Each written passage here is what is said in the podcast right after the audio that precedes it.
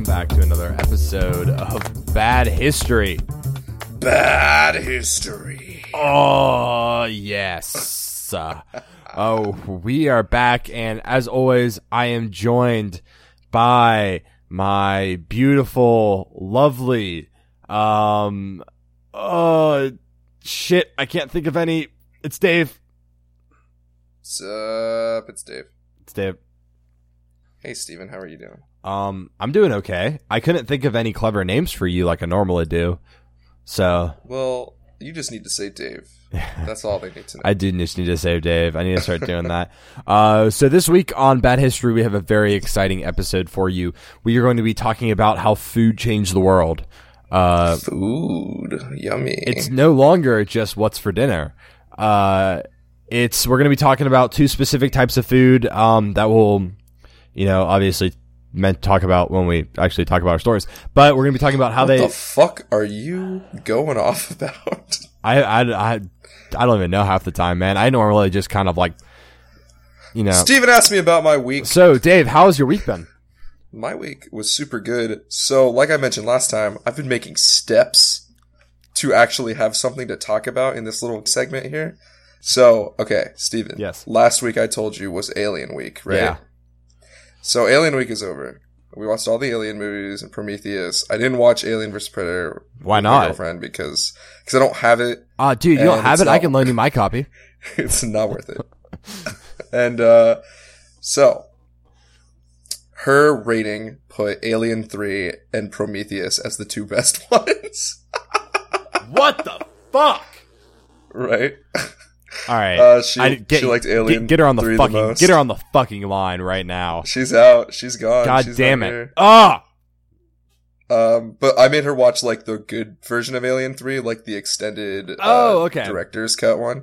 So like it's still better than the regular Alien 3, Right. but um, aside from that though, Steven, I told you I'm going to tell them about this thing that I stumbled across uh, called the real Rob. I want to talk about this for like one it's- minute. it- it's so bad.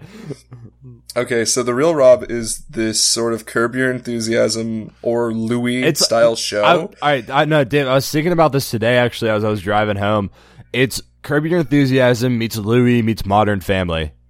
Like, but here's the kicker, right? Is it stars Rob Schneider, and Rob Schneider is an awful oh, human being, Oh, God! It's and and the show is like super entertaining and, and super funny, but not because of the way it's written or anything. It's just so cringy, and it's like so obvious that Rob Schneider is like trying, he's being a tryhard, and it's like completely failing him, and it's so sad. And it's so hilarious. It's hard to get through though. Like if you think Louie is hard to watch, Yeah. The real Rob is hard to watch for the oh, completely opposite reasons because it's real cringe, not fabricated. But cringe. but you know what this this show does is it makes Rob Schneider actually look like a good actor because he legit No, it doesn't. he's, he is No, legitimately the best actor on that show. he's the only actor Right. on that show. Well, that's what it's that's what I'm saying, Dave. Is that it makes him look like a good actor? That's how bad Like- it is. The character who plays his wife is his real life wife, who's like this hot young Mexican chick that he married, and she can't act worth a damn. No, she's but so He's bad. got he's got her in like every scene, like showing off her like boobs and stuff. And like he's just like, I want everybody to know how hot and young my Mexican wife is and how rich and famous I am. Like the jokes are so unrelatable. The first episode is based on the premise that Rob Schneider is famous enough to have a stalker or whatever. Yeah. And that's really unbelievable because nobody likes Rob Schneider. And then No one would. he's like, "Oh, I'm so rich and famous. I got this stalker, but I'm like a normal guy, so I'm gonna be friends with him, but be a complete asshole and make sure he knows how rich and famous I am the whole time." It fails on every single level. Oh. It starts with like this awkward confessional, and then it goes to Seinfeld style. Like stand up comedy at the end of the episode. No, no, And it's the- so unfunny, and there's like an awful laugh track that it's so hard to watch. Everybody, you need to go watch the first episode of the show. It's so good. it's But for Yeah. like the complete opposite reason. the, he he. So he has this stand up like just kind of thrown in randomly like Seinfeld, but it's all it's all him like filmed in front of a fake brick wall and a laugh track. Like there's no actual like live audience. It's so that bad. killed me. That was like, oh my god, that killed me. The show is just so awful. Like it's the definition of so bad it's good. Like it's trying so hard to be like one of those other shows with like the comedian, but he's such a he's such a prick. Do you mm-hmm. know what I mean? Like he just wants Yeah. you to know that he's an everyday guy, but he like has millions of dollars and is a funny comedian. It's it's so bad. Yeah. It's so bad. And I think it's a Netflix original It's show. on it's on Netflix. I don't know if it's I don't think Netflix slapped its uh its logo onto that you know prized pig, but it, it's on Oh, Netflix. it's- If you think Adam Sandler stuff is unfunny now, this is twice as unfunny. Like seriously, go check out The Real Rob on Netflix. I recommend it if you're into cringe. Steven though, Yeah. I gotta know, did you watch any good movies? Did you read any good books or play any good video games this week? Um, this week was actually like really busy for me. Uh, one of the more stressful weeks I've had in a while. Uh, student teaching has been crazy. I've uh two weeks in your student teaching, you teach like every single period all day. Um, which it was just I started my two weeks the last week, so I'm finishing it up this week. Um, it's been nuts. I've been really really stressed and like I uh I lectured for three out of the five days, and um that like majorly caught up to me, and I've been like fighting off uh being sick with that, so that's that hasn't been fun. Um, and then this week, That's what teaching is gonna be. man. yeah, It's it's what every like day. I I don't get sick. Like I I get sick like once a year for like two days, and like that's like me paying my sick toll. And I've gotten sick twice in the last like two months, and like that just uh, yeah, it's been it's been bad. Um, but then I went back to Charleston to a job fair, and uh, nice. yeah, uh, and then that's kind of been my week so far. And uh, this weekend coming up, I'm going to Charleston. So that's kind of uh, going going down to Charleston for my uh, for my sister's birthday on Friday. And uh, so that's it. Should we jump into the history, Uh, or or do you have any other pressing matters that you need to oh, fucking? All right, I guess you're gonna talk over me. Let's do it. Let's play the music.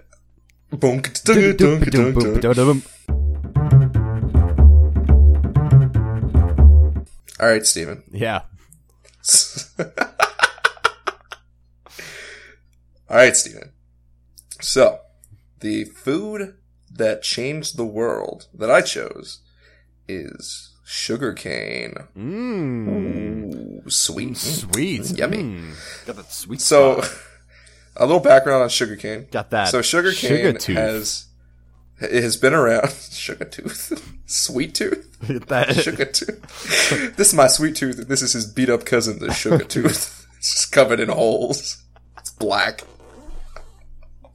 It lives in a Sugar trailer cane. behind the molar. Oh god. oh. So sugarcane has been grown for thousands of years. It started in South and Southeast Asia, uh, and it was domesticated about 8,000 years ago. Uh, so Arab traders, you know, introduced sugar that they found from India to the Abbasid Caliphate, and it was a big ass hit. Everybody was like, this sugar shit's delicious. Uh, from there, it traveled across Africa and into Europe. Uh, today, in 2010, which is today, um, sugarcane is the world's largest crop. It was cultivated on about 23.8 million hectares in more than 90 countries I think you're Uh, just a making up units now, Dave. with a worldwide harvest of 1.69 billion tons, right? Uh, this is the plant in total, not the yield. Uh, that would be wheat, which is a little bit bigger in that sense. Uh, so, sugarcane, though, is super sensitive as a plant, and it requires a hot, humid, tropical uh, climate, really fertile soil. Uh, it can't have any really rampant uh, carnivorous insects, or not carnivorous, sorry, the other thing, herbivorous insects that'll like fuck it up. Uh, but sugarcane is also just really crazy effective, right? So it's one of not the most efficient photosynthesizing plants uh, in the entire plant kingdom. So one sugarcane plant uh, with a square meter of sunshine, uh, if you're like plotting out where to grow it, can produce about 15 kilograms of cane before a harvest. So this can make a lot of sugar and it can make a lot of money. And this is why the Americas were super great for growing sugarcane for the Europeans who didn't have the, the right climate. And actually, your good old buddy, Christopher Columbus, uh, was the That first person guy. to, he was the first person to bring sugarcane to the New World because it doesn't grow there indigenously. He brought it to Hispaniola in the Caribbean during, I think, his second voyage. And there it, flourished. It became a cash crop. Uh, they used it to make molasses and in its molasses state, it was easily shipped to Europe to make uh, like rum and sugary, delicious things. Rum being fucking the best thing in the world, as we all know. Uh, and sugarcane became this hallmark of colonialism. And sugarcane plantations were the most valuable territories. Uh, actually, um, France traded all of Canada to Britain in return of its uh, Caribbean sugarcane territories of Guadeloupe, Martinique, and St. Lucia after the Seven Years' War. And uh, after the Seven Years' War, also, the Dutch would rather keep their uh, territory in South America, Suriname, as opposed to fighting for uh, getting New York back. Fucking New York. Like, New York, the state. They had a claim to it. And instead, they would rather make their sugar producing uh, territories in the South. And as we all know, that worked out great for them. Uh, so this also led to a kind of dark period called the Triangle Trade, if you're familiar with American slavery. So the way the Triangle Trade worked was that sugarcane production across the Americas brought more slaves over history uh, to the Americas than any other single item, and this in- includes cotton. And one leg of the Triangle Trade was the slaves were brought from, or bought, sorry, from Africa with manufactured goods from Europe, and then they were brought from Africa across the Atlantic to American plantations. The Middle Passage. In the Americas, the slaves worked harvesting materials such as sugarcane. They were packaged and shipped to manufacturing centers in Europe. And then these manufactured goods were shipped from Europe using American materials and they're sent to Africa to purchase more slaves. So it's this terrible, evil triangle cycle and it's the narrative of American history and it's awful and it sucks. so at one point at its height, sugarcane accounted for an entire third of European economies. So shit was important, right? Yeah. Oh, it definitely is. Yeah. Definitely was. Uh, and this leads to the American War of Independence. And this is the story I'd like to tell you guys today. So, the American Revolution, the American War of Independence, uh, the story is, of course, that no taxation without representation. The dumb old Brits came over, got their butts whooped. We got independence. Happy day, right? Oh, happy day. What a happy day. Yeah, oh, so that's the, day. that's the story. Is America rules. Fuck you, Britain. You suck dick. But a little background tells you it shouldn't have been as simple as that, right? So Great Britain at the time is the world's greatest empire and the largest superpower of all time. It had territories all over the world, in the Middle East, in the Caribbean, the Americas, the colonies, and Canada, all over Africa, South and Southeast Asia, Australia, and India. Its forces are all over the place. They've got to be spread super thin, right? The American War of Independence was won out of circumstance and luck.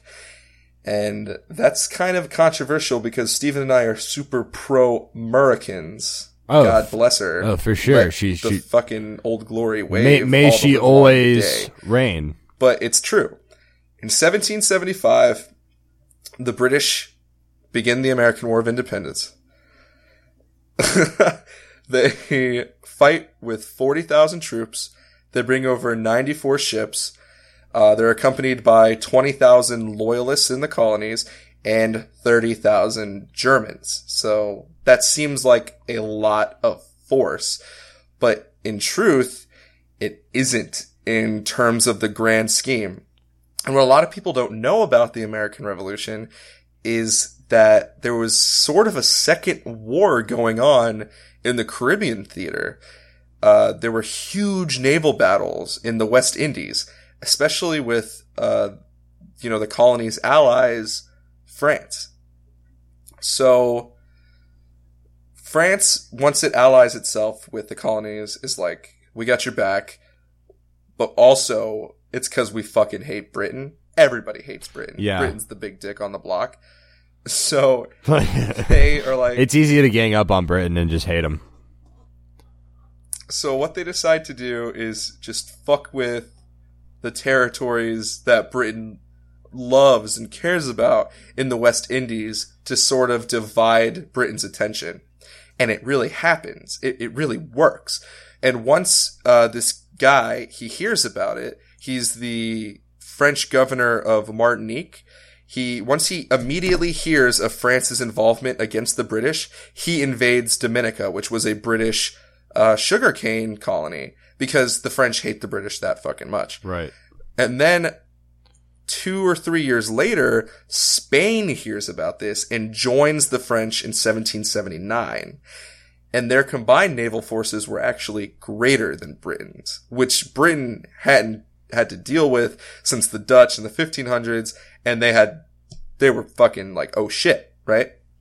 So at this point, Britain is spread extremely thin and focuses its navy in the West Indies. It engages in a lot of very violent battles, and one of these is called the Battle of the Saints, uh, or also known as the Bataille de la Dominique in French. Oh, that was This was tasty, a- Dave. Good stuff. Oh, you like that? Yeah.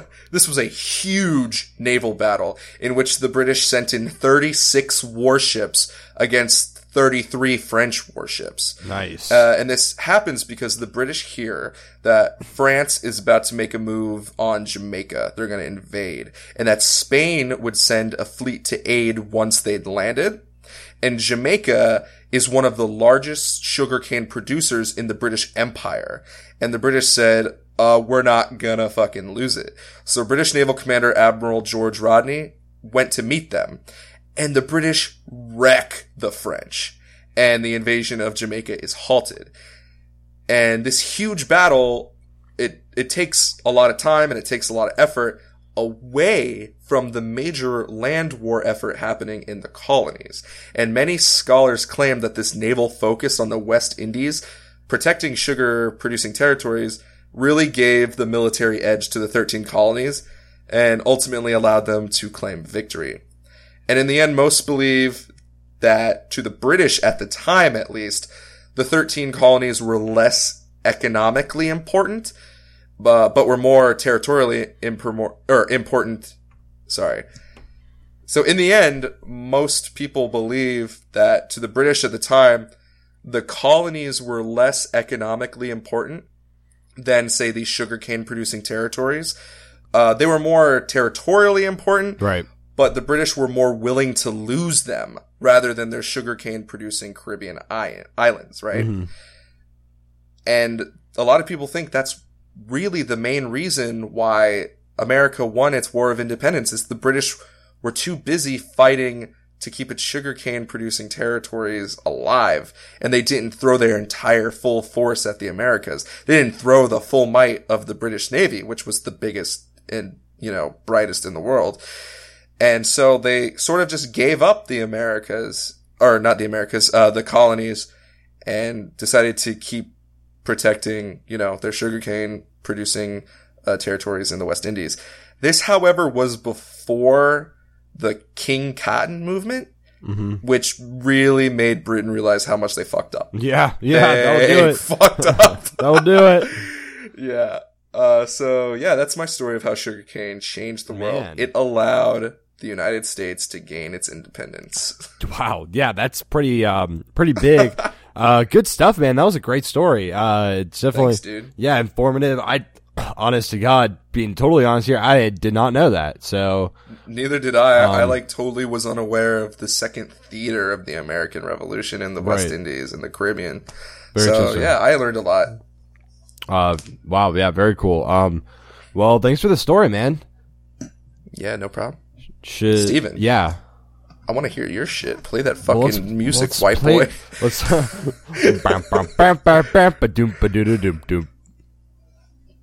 That was my transition music. okay.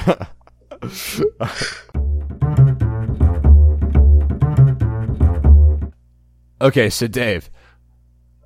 Yo. Uh, so my uh, my food that I'm going to be talking about has a lot to do with yours, actually. Um, Really? yeah, it does. It uh, it was grown oftentimes right alongside sugarcane, Oh. and it's coffee.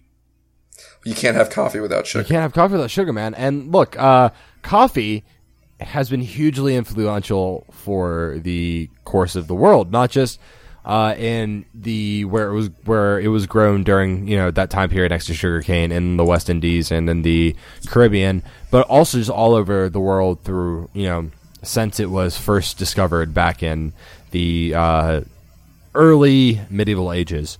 Um, you know, I have to work in the Middle Ages at some point at this podcast. Oh my Dave. god, I was waiting. It was like fucking knights in their fucking horses sipping on coffee. Yep, I was waiting, they're to hear waiting. about this. you know, you know I have to throw it in there. It's it's part of my contract when we when we signed the contract with Big Podcast to do this. Uh, we I had to put in the there was a clause that said I had to talk about the Middle Ages in every episode. Steven is pushing that Middle Ages agenda. Yeah, I am. Uh, I'm getting paid off by the uh, by uh, by The Renaissance Fair by the Committee. Renaissance Fair Committee. Uh, so, uh, so coffee is the is, is hugely important. Just economically speaking, nowadays or in modern time, it's the second most traded good in the world. Um, Damn. Yeah, it's it's it's seconded only to oil, which makes sense. Uh, but it's it's it it's the second most traded uh, good in the world, and this makes sense because it, it has a much like sugarcane. It's a very specific climate that it must be grown in. Um, so specific, in fact, that's really only grown in three places in the whole entire world. And when I say three places, I don't just mean like climates. I mean literally pretty specific places. Um, so uh, it was it was originally discovered in Ethiopia, uh, and that's one of the places that it's primary pri- primarily grown is in Ethiopia and around that area in Africa. But it was originally discovered in Ethiopia, and it's considered kind of the home of coffee. And so there's a really kind of cool story that uh, is associated with coffee. It's that uh, there was this goat herder named. Uh, I, I'm probably gonna mispronounce this name, and I apologize in advance. But uh, Kaldi, K A L D I, and um, so he noticed one day that his goats were full of energy and were running around acting a fool, and he noticed that they were eating these re- Crazy goats. this crazy goats, man. What are they going to think of next? And he noticed that they were eating these red berries, and so he goes over to investigate, and uh, and he takes one, pops it in his, pops it in his mouth, and he feels you know feels this burst burst of energy, and uh, he you know at the time didn't realize, but he had just eaten a coffee bean, or I should say a coffee coffee fruit, um, because the way that the coffee coffee bean is harvested is it grows inside of this fruit. It's this red fruit. It looks a lot like a cherry. In fact, when you refer to the coffee, the fruit on the outside, it's called a cherry. And there's this kind of this this this fruit very high in protein, and inside is this uh, is this coffee bean, this this green yellowish green coffee bean. Hey, Steven. Yeah. Can you get that nowadays? Like, is that an edible thing Uh, you you buy? you don't really want to eat it because we have Because that shit would sell more than tobacco. Yeah. this is coffee part two, the whole thing this time. And um but I mean you you can, I'm sure. Uh I don't know if you necessarily want to. It's not good. We have so much other better shit that you can be eating. Um it's it's it, you know, it's it looks pretty, but it's just this high in protein kind of flavorless Because Uh, like I, for one, don't like the taste of. Well, you you definitely won't like the taste of this bullshit. Uh, Oh, okay. yeah. Um. So he he eats one. He notices that it's very high in protein, and then he gets a bunch of them and he takes them into town. And some monks, uh, so, some monks, you know, try them out, and it kind of spreads from there. And you know, the rest is history. Uh, So crazy monks. yeah, I know. Um, but originally, Dave, the coffee was actually not even roasted. Um, early on, it was the fruit that was eaten. Uh, and what they would do is they would mix the fruit with uh, animal protein to create kind of like this protein bar situation. And uh, Shit. yeah, and uh, uh, but and then eventually moved into where it was being used as a drink. And what they would do is they would kind of di- not not distill, but uh, you know, render the fruit into a drink, and then eventually they just rendered the whole entire berry into a drink, including the coffee seed. And it wasn't until about the 1300s that uh, the coffee actually, the coffee bean actually began to get roasted, and you you see coffee develop. And so this coffee is able to make its way back to um to Mecca, which is the uh The mecca of the Mecca. Yeah, it's crazy that a town became like uh adjective. yeah. You know what I mean? Uh, yeah, Mecca. yeah, is um, like the center. yeah, but when I say Mecca, I do mean legitimately Mecca. And Well, you know why that is, right, Steven? Why Mecca is they call them like the, the Mecca of something why? is because when you pray uh, Oh, yeah, five you- times a day, Right, you, you face towards Mecca. That's right. Yeah. Um, but and so uh, it spread. It it it has its high high prevalence within uh within kind of the Islamic like sphere of influence, primarily the Middle East and into Turkey, and in fact, we we have this thing called Turkish coffee, um, which I I'm sure you've heard of this before, Dave. Um, so Turkish coffee is I, I I haven't looked this up, but I'm only assuming one of the earliest forms of how coffee was was um, actually consumed as like coffee.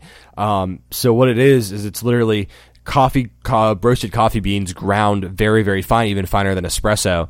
And what they would do is you put it at the bottom of of a metal. It, it looks like a metal kind of cup on a big on a big metal rod. And what you do is you put it on the bottom with water and then you you put it over direct heat, and it kind of starts to foam up. And when it foams off up, you take it off, let the foam recede, put it back on, foams up, and you repeat repeat this process, and then you drink it after the coffee is settled back to the bottom, and you just you drink it to a certain point, and obviously the coffee's all settled at the bottom, so you don't want to drink it too much, or you're just going to drink a bunch of gross ass coffee grounds. Um, but it's called Turkish coffee. And I can only imagine this was how, you know, one of the earliest ways that it was actually consumed, and it makes a lot of sense. You know, there's nothing fancy about this really. Um, so for about 300 years, it's kind of cl- kept as a close secret. Um, you know, coffee is cl- kept as a very much an uh, uh, Islamic thing until eventually an Islamic uh, traveler grabs some some some uh, seeds that were not that were fertile uh, and takes him over to Europe and um, introduces introduces Europe to the wonder that is coffee. And from there, it kind of explodes. And um, this is this is 1600s when this is happening. So the you know the new world is perfect for this coffee, right? Oh yeah. because coffee, like sugarcane, requires a very specific, um, specific uh, atmosphere to be grown in a specific uh, type of weather, a specific type of climate. Um, so, and and the New World's perfect for this. Uh, and so, it's taken over to the New World, and um, this is actually the one. Some of the I mentioned there's like around like three places that coffee is can only really be grown. Uh, the Ethiopian area, um, and other parts other parts of Africa. Uh, but it's if you notice, it's all kind of the same belt area of Af- Africa, if that makes sense. Um, Yeah. the same general like uh, longitude, and um, and the New World and Central America and parts of South America are really the only areas that coffee can be grown in, um, which is why it's such a Yeah, I highly traded I- product. Yeah, I think like um, me and most people uh, when we think of like modern coffee, because like Ethiopian coffee is sort of way too luxurious, I guess, because Mhm. it's really expensive. When I think of like modern coffee and where it comes from, it's mostly like Colombia and Honduras and, and stuff Right. like that. so the new world's kind of a perfect place for this coffee to to uh, to thrive for coffee trees to to to thrive and um and so this is kind of what I'm going to talk about is this coffee in the new world. So this two stories this week are going to be very similar, and I'm not I'm not sorry about that. Uh, but so but like so why do we give a shit about coffee? Um, why is it important? And I've got kind of two very different reasons. Um, and they're one of them's a negative and one of them's more positive. Uh, the first I'm going to talk about is a negative. We'll just get the sad stuff out of the way. Uh, but coffee, coffee was a was a major crop that was worked by slaves, much like sugarcane was. Um, and in a lot of ways, we're kind of still feeling the effects of that, just beyond the very obvious effects that's of slavery. Um, Yeah. so specifically what I'm going to talk about, and obviously this can be applied to many, many other places, is I'm going to be talking about Haiti. And so before Haiti was Haiti, it was um, uh, San Domingo. And uh, this was a colony owned by the French who acquired it in 1625 from the Spanish. And if you know anything about Haiti, you know that it's on, it's one half of, a, of an island. And they share, Yeah. share the other half with the Dominican Republic and uh, it's it's not a big island, and um, and, uh, Cuba's Cuba's bigger than than this island is, and so um, you know. The, these island, this island isn't big, but it's perfect for growing crops. That's exactly what the French did. The French grew, had uh, sugarcane plantations, in fact, very big sugarcane plantations, and lots and lots of coffee plantations. Um, and this was all this island was used for. And you talk about how important these islands are, and they're hugely important. At what at their highest point, San Domingo was growing a third of all the coffee in the whole entire world. He, it was huge, and um, and they were also producing a large amount of sugarcane as well. But uh, but so they, it was a huge amount. And um, one thing you have to realize about this is that there were the the people that ran this that ran these operations, the French that ran these operations, they didn't actually live there. What they would do is they made, they would make the trek from Paris, you know, every so often to make sure things were going well, but they they weren't actually living there, and because of that, no cities were really developed. I mean, and I'm when I say no cities, I legitimately mean there were no cities. There were plantations. Wow, really? Yeah, there were plantations, and there were like you know depots, but it was like no major cities at all because there was no need for major cities. No one was living there. The only people that were living there were working the farms and working the plantations, and you know, all, and it was you were either a slave or an indentured servant or you were someone who was running it. And if you were running it, odds are you weren't living there all the time, or if you were, you didn't need anything because the French brought it over. And so there was very Well, there were Steven, did did the native population just like get forced into the the slavery as Well, well? Like, yeah. did they not have like villages and stuff? Or I mean, they were, but you also have to remember the Spanish were controlling like, it before the French. So they, they either killed everybody or everybody died off. Um, and so there were really, and it wasn't big enough for you know these kind of native towns to thrive. Um, but so there were no modern, you know, there was no Boston, right? There was no like, there were no major towns, and after um after Haiti eventually gained its independence from France, which was I, I, I could spend a whole episode talking about how messy that conflict was. Um, they had nothing to go off of. There was zero infrastructure, zero Yeah. infrastructure, and because of that, like they were pretty much starting from scratch, which they're still feeling these the effects of. I mean, we you know we hear a lot about Haiti after the terrible earthquake that hit them, and the reason why it was such a big problem was because their infrastructure was so hastily put together. Um, because not only were they have nothing to go on, but they were also paying a large amount of money to France. It's a long story how that happened, how they gained their independence from France and then had to pay France, but they they had to do that for a very long time, and so they had their infrastructure was hastily put together and shoddily made, um, and so they're still feeling these effects of that, and that was, you know, obviously not not there was lots of things that went into that, but the coffee plantations and the growing of crops was certainly one of them. Um, yeah, but now on to the more positive things. Uh, Yay! Yeah, yeah. Coffee was an equalizer. It was an equalizer and a unifier. Um, and so we wonder why people you know, you know how there's always this thing. It's like, oh, just people just go to coffee shops and hang out, right? So we always talk about why do people feel the need to hang out at coffee shops, and that's because that's literally what we've been always been doing since the formation of coffee shops. That has always been happening. The the The French Revolution was planned in coffee houses Yeah. in the Islamic world, the coffee house was a meeting point where ideas and knowledge were all exchanged. That they they were these hubs of information, uh, much like much like bars are. Uh, coffee houses are hubs of information. It's like you start your day uh, with with a with a cup of coffee and you you talk to people and you share ideas and they're hubs of information. You end your day with a cup of coffee after work and you share ideas and information. You you know you spend time there drinking coffee, planning revolutions. I mean, they're hugely in, important and, and to like to that. Um, also, really funny story. The United States permanently made the switch to coffee after the uh, Boston Tea Party. So, Oh, yeah, af- yeah, after the Boston Tea Party, it was considered unpatriotic to drink tea. So they all start people started drinking coffee. That's why in America we drink coffee, not tea. Um, also, another good thing that coffee did was it caused people to stop being drunk so much.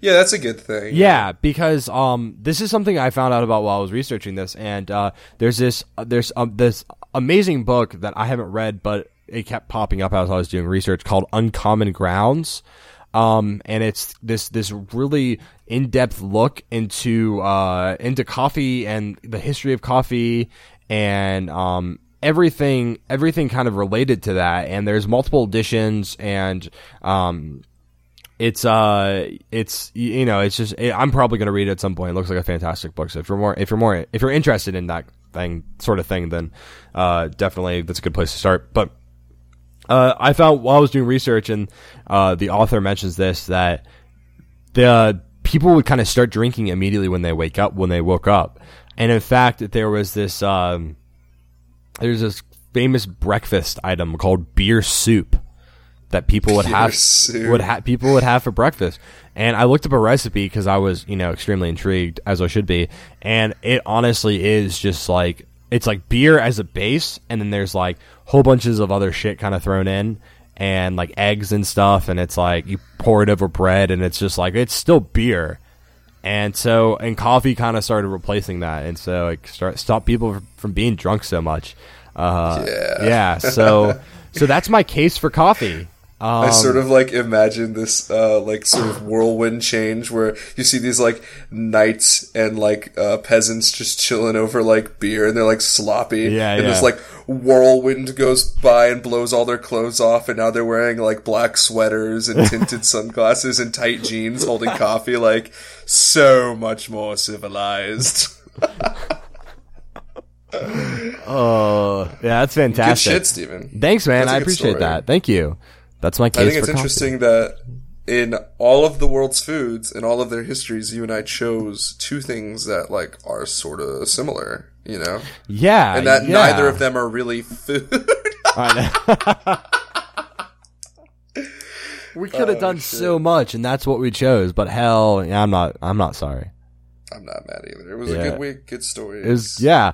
Um yeah, that that was that was fun, man. I enjoyed I enjoyed talking about that with you. I enjoyed researching that with you, and I'm sure that's one of those topics we can return back to. oh, definitely. Um yeah. We could do it again and again and again, just Mhm. like several we've got going so far. Speaking of that, though, do you have any idea what the fuck we're supposed to be doing next week? I do actually. oh wow, I haven't heard this. Yes. Let's hear it. So, looking towards ne- next week cuz this week was last week. Uh we got a suggestion from a listener. Oh wow, Uh, really? We really, we honest to God did over Twitter, or I'm sorry, not on Twitter. It was on Reddit. It was on Reddit. We got a suggestion from uh from from uh from the listener. He runs a podcast called Movie Date Podcast, uh, and he suggested Movie that date. Movie Date Podcast. Yeah, um, he he suggested, and I think this is a fantastic idea, that we should do famous historical couples. Famous historical couples. Just in time for Valentine's. just in time for Valentine's Day, man. Miss our mark once again. Uh, but what do you think about that? I think it's a great idea. Yeah, let's do it. Yeah, I think there's a lot to explore there. Uh, So the rules are historical couples. You can't do Ferdinand and Isabella. you can't do Bonnie You and Clyde. do. You can't do. Oh, I wasn't even thinking about Bonnie and Oh, Clyde. okay. You, you can't do Louis, and you can't do Marie Antoinette Yep, sounds good. or Cleopatra and Mark Antony, Ah, damn it. All right. or any other medieval shit that you're gonna do. You can't do that. You know, I'll So, you know, I'll find a way to I'm like. making you step out of your comfort box, and you got to do something not medieval. Can I do pre-medieval? Yeah, Cool. accept my challenge. I accept your challenge. I won't do anything medieval. I'll do something that can't even be tied to the medi- medieval era. There you go. That sounds like it. Doing it. Um. Also, uh, that actually no, that, that's it for me. Well, we got to do plugs. Oh shit. Yeah, but listen, I'm doing plugs a little bit differently because I have a few things to say beforehand. Um, so I want to give a big shout out to two people, uh, or two organizations, I guess, more than anything. The first shout out I want to give is to this podcast called uh, Shot of History. Um, it's this. Uh, they were, uh, I guess, a Facebook great uh, page and Twitter group before, and they ju- they just released recently released a podcast. But before they were even doing that, they were huge fans of the show. Um, uh, yeah, yeah, really, you know, really gave us a bunch of love, and um, it was really cool. Um, I've I've spoken to the guy who runs it, and he's a really nice guy. And they recently released a podcast, um, which is which I'm really enjoying. They just released, I think today, their kind of maiden episode, and um and they gave us a shout out on there, which is really cool. So uh, want to return the favor. Go listen to Shot of History. They're on iTunes and SoundCloud. Uh, really good stuff. If you like our our podcast, you'll you'll love them. Um, and it's uh, they have three hosts on the show, and they're all fantastic. So go listen to them. Shot of History. Thank you guys for giving us a shout out, and thank you guys for the continuing love and support. Also, Right on. yeah. Um, the the second second shout out I want to give um, is to uh, is to historypodcast.com. Uh, we got an email. It was I guess it was this past Friday, um, and uh, it was the guy who runs this this website called historypodcast.com, and it's pretty much a directory for all podcast history. And he sent us an email. It was like a personalized email, like, "Hey, we added your show to the website. Here it is. Um, here's all the info. Let us know, you know, all this stuff." And I thought it was really cool. And um, today he gave us a shout out on Twitter and Facebook, and um, so you know, huge, lots of love there. I think what he's doing is really, really cool. Having a directory for all the history podcasts, and so much love to to historypodcast.com. Uh, we'll link in the post this week kind of our where that website is and where you can find us on the website and their Facebook page and Twitter and all that good stuff. And um, but yeah, so lots of love all around. It's been fantastic. Um, I'm gonna get on my not my soapbox, but I just wanna I wanna say real quick, Dave, if if I can. Go ahead. I'll Um, allow it. Oh, thank you. uh, I've been I've been kind of digging into the Twitter, and uh, I found a lot of really really cool people on Twitter. A lot of a lot of really cool podcasts that um you know there's this really cool sense of community between all the history podcasts on on Twitter, and I think it's because we're kind of a small smaller group. And so lots lots of love between the, all the history podcasts, and it's been really cool. Um, and I've been just really enjoying you know, meeting new people and talking to new people, and so that's been a lot of fun. And um, so yeah, I just wanted to give LOL. Lots L- of love. LOL, lots of love. Um, so that's Grandma passed away. yeah, LOL. LOL, lots of love. uh, but yeah, so that's my that's kind of my uh, Well, good tearjerker shit, moment. Steven. Yeah, dude, but I'm not done yet. Oh shit. Uh, yeah, so if you enjoyed the programming that you just heard, you Which can you didn't. which you probably did. Uh, you can find us on lots of different places. Uh, iTunes, of course. We're of course we're on iTunes. Uh, Please don't. you can just type in "bad history," you'll find us there. Don't. Uh, you, You can leave won't. us a rating or review. Dave, you want me to, uh, to read a review? Yeah, do it. Okay, let me pull one up. You think I'd have this ready, but you'd be wrong. You'd think a lot of things about this podcast, and you'd be wrong. I have a review. Uh, this is from Guitar Girl, and Girl, play that guitar. play the Guitar Girl, Uh, Happy International Women's Day, Guitar hell yeah, Girl. happiness. At, you know, damn it, day we missed our fucking mark again. God damn it. Now you know when we recorded this. Yeah. Uh, so the title of this is the history major is happy. This podcast is like sitting down with friends and talking about history. It's fun, funny, and informative. They don't pretend to be experts and don't pretend that all the facts are 100% true. Uh, God damn it, you're right about that. and this is totally okay.